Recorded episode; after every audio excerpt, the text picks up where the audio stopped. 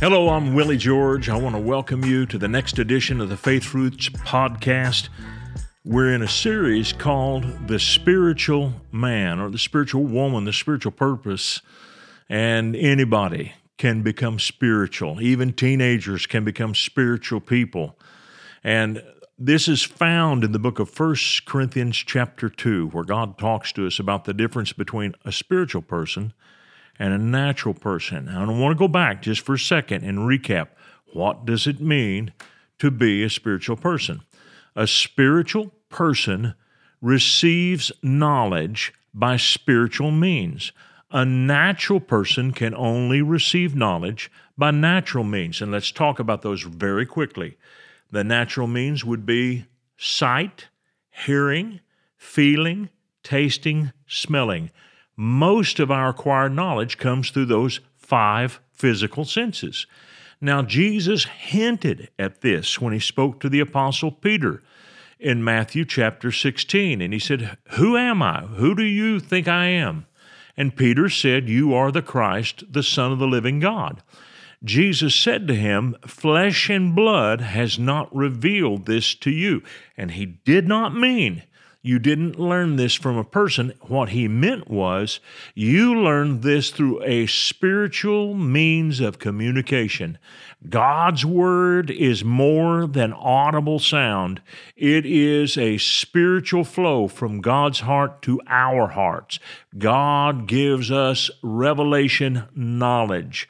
Jesus talks about two kinds of hearing. He uses this phrase a lot. He who has ears to hear, let him hear. And we've said this many times, that that if you have hearing ears, you hear whether you want to or not. Uh, the guy in the hotel room next to you who's snoring really loudly. Boy, I had a guy do that one night to me. He was snoring so loud. I never will forget this. I was in South Bend, Indiana, and bless this guy's heart. He snored and snored and snored, and it was to the point I couldn't sleep.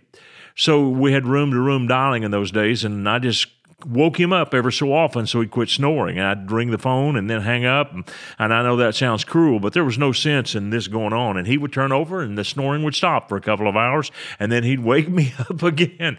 So I didn't choose to hear him. If I'd had a choice, I, I, I would have chosen not to hear him, and probably should have taken some earplugs of some kind. But here's the point. You have two sets of spiritual ears, or of ears, one set of natural ears, the other set of spiritual ears. And when you hear God's word, you see things that come to you from the spiritual world. And lest you think that spiritual world is imaginary, let me just tell you this. That spiritual world created this natural world. God created everything in this physical realm. And Jesus said in John four, God is a spirit. So spiritual things come first. And many of us are ignorant of spiritual things. We live our lives without any understanding of them. We occasionally, we know something. We sense something on the inside. But uh, it's important to learn to develop that, and that's why you were given the Holy Spirit. Now, we talked about how that the children of Israel who fought their natural battles are examples for us to learn from.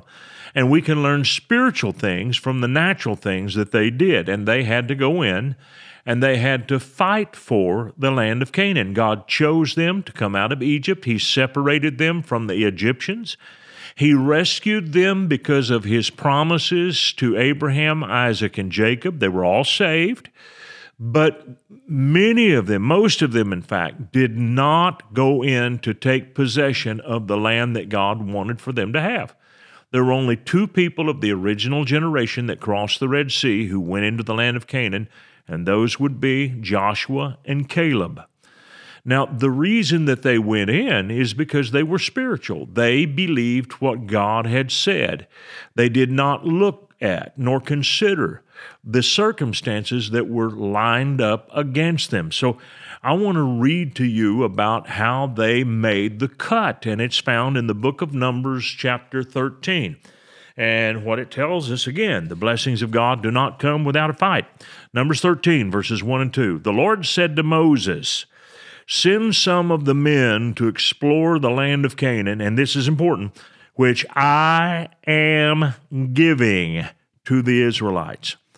God said, I'm giving you this land. Now, God didn't just dump in their lap. They had to go fight for it, but the fight was an amazing thing, and I'm going to get into that in our next episode. But but God said, I'm giving you this land. It's not, uh, you know, I'd like for you to have it, but those people probably won't let you have it. That isn't what God said. God said, I'm giving you this. Uh, you're just going to have to evict these people who live there. There was no question in God's mind about their ownership of the land.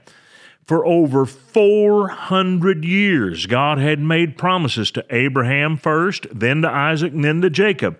He appeared to all three of them on a number of occasions, and he made them promises. I am giving you this land. Now, they were able to live there during their lifespan, Abraham, Isaac, and Jacob. They did not get to possess and own all of that land, even though they had everything that they needed for use while they were there.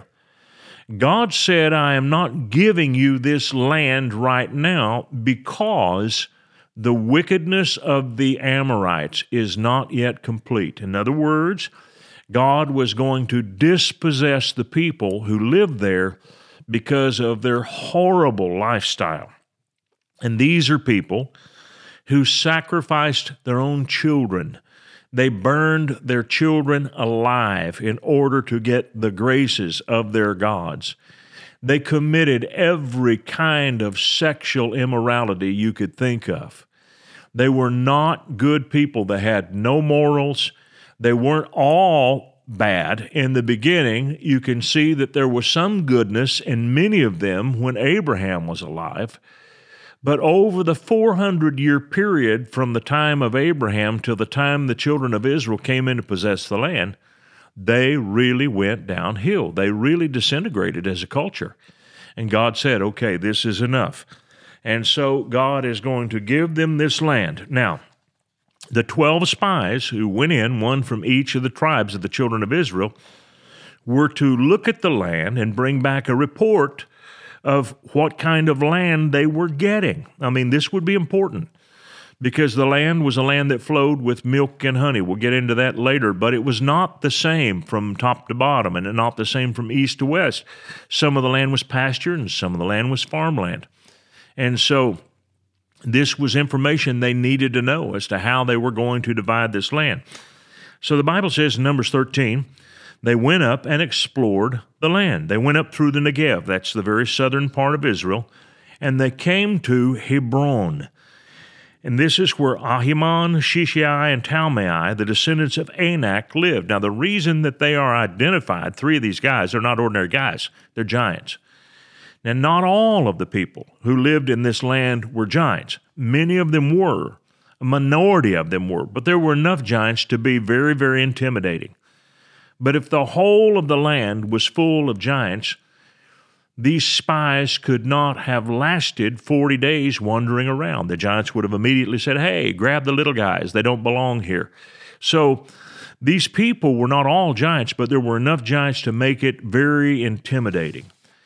And the Bible says, as they came through the land, they reached the valley of Eshkol, and they cut off a branch bearing a single cluster of grapes. And this must have been huge. And two of them carried it on a pole between them, along with some pomegranates and figs. And at the end of forty days, they returned from exploring the land. Now, the conquering of this land was not really an option. It was their destiny. You know, they were able to live in the wilderness by the grace of God, but the wilderness was no place to live. The reason they were able to go to the wilderness and make it there, even though God had to feed them supernaturally, nobody wanted to live in the wilderness. It was an empty place. And so th- this shows me that, that God's people were settled for way less than what they should settle for unless they learn to receive from Him. God always is more willing to give than you and I are to receive. Keep that in your thinking. God's better than you think He is. He's always more generous than you think He is. Now, the conquering then of the land was their destiny. Uh, the things that God puts in front of you, this challenge that God was putting to the children of Israel, was not just an option, it was the making of this nation. It was what would make them great. Without this challenge, they would never be. Listen, God uses challenges to develop you.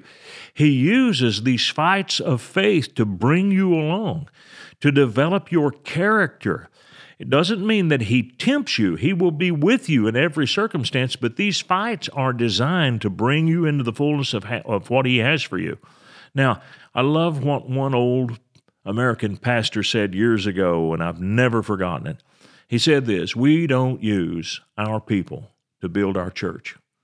And a lot of you think that's what my pastor does. He uses us to build all that stuff. No, we don't use our people to build our church. We use our church to build our people.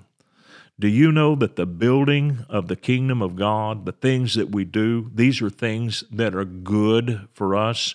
These things bless us more than we bless others. I mean, there, there's great blessing in being used of God. When God uses anyone, He blesses us. He uses us. So this fight that's in front of you, it's your destiny. Don't back away from it. it it's an amazing thing. Now, these fruits that they went after and, and brought back the report of. This is as far as we're going to get in this message because there's so much more in this. But these fruits are highly symbolic. And I, I know you think, well, you make symbols out of anything. But, but if I were to say hot dogs, turkey, black-eyed peas, uh, you, you might, or pumpkin pie, you might think of holidays. Well, you would be right. Hot dogs are what we would commonly eat around the fourth of July. It's time for hot dogs. Uh, uh, the turkey would be uh, a Thanksgiving. Uh, the new black-eyed peas, for some of you who are a little older, maybe you're a baby boomer and you understand this, this is uh, what you would eat on New Year's Day. Uh, so these foods describe certain things, and they represent holidays. Well, these foods that they brought back represented things that are much bigger than holidays. First of all, throughout the Scripture, grapes are used as symbols of blood and as symbols of redemption. Jesus used grape juice to symbolize the blood that He would shed to pay for our sins. And so this is what God was saying to the children of Israel with these grapes. He was saying, you will find your redemption, and not just your redemption. Think about this now. Our redemption. We want them to go in and possess that land because the salvation of the world depends on it. I don't understand why, but I can tell you this, that it was important that Christ die in Jerusalem. And He said that. He said, I cannot die outside of Jerusalem. I have to die there. And it was important that He go to a cross in Jerusalem. He could not die by stoning. He could not die by beheading. He could not die in any other way but by crucifixion, according to the prophets.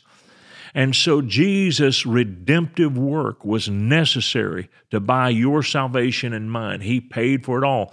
And what God is saying to the children of Israel, you have to conquer this land because your Messiah will come here and shed His blood. The second fruit that they brought back was the pomegranate. Now, in Hebrew culture, the pomegranate is used as a symbol of worship. In fact, there was a carved pomegranate that was put on the head of the scepter of the high priest, and it symbolized worship, and that's what God was saying to these people. He was telling them that in this land you will learn to worship. And the children of Israel knew nothing about worship. We don't read a lot about people singing hymns, about praising God, about worshiping God until Israel establishes the covenant. And really, most of this comes about during the lifetime of David. David was the one that God used to introduce amazing worship Uh, to the children of Israel. And that's what God was saying. In this physical land, you will discover how I want to be worshiped. And finally, there were the figs. Now, in the Middle East, figs are like wheat to us in North America.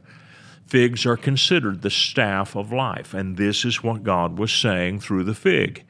God was saying, this is where I'm going to meet your needs. I'm going to use this land as the stream through which I bless you. I will pour blessings on you through this land. And so the land of Canaan was given to the people so that God could bless them materially, financially, meet their needs, clothe their bodies, feed their children, provide them with shelter. All of this was important. And so what God did was He showed them through these highly symbolic fruits, this is your destiny. When you come here, you're going to find redemption, you're going to find worship, and you're going to find provision. Now, those are three very, very important things. Now, here's what I would say. Satan also knew this, and that's why he was determined to intimidate them, to do everything in his power to keep them from taking that land. And the same thing holds true for us. Satan will do everything in the world to keep you from fulfilling your destiny. But greater is He who is in us than he that is in the world. You have overcome the evil one with your faith. And if you will learn how to receive from God through revelation knowledge, by listening to His Word and the promptings of the Holy Spirit and the revelation of the Holy Spirit that He brings to you, God will show you what you're to go after. God will show you what to pray for. You know, when you pray for just anything and everything, you don't always get it, but when you pray those anointed prayers where God is directing you, go after this, and I've had God do that with me many, many times. It is the thing that made me what I am. So God has the same thing for you. Well, it's all the time we have today, so I want to thank you, and don't miss this next episode because we're going to get further into how we hear from God and receive from Him. Thank you.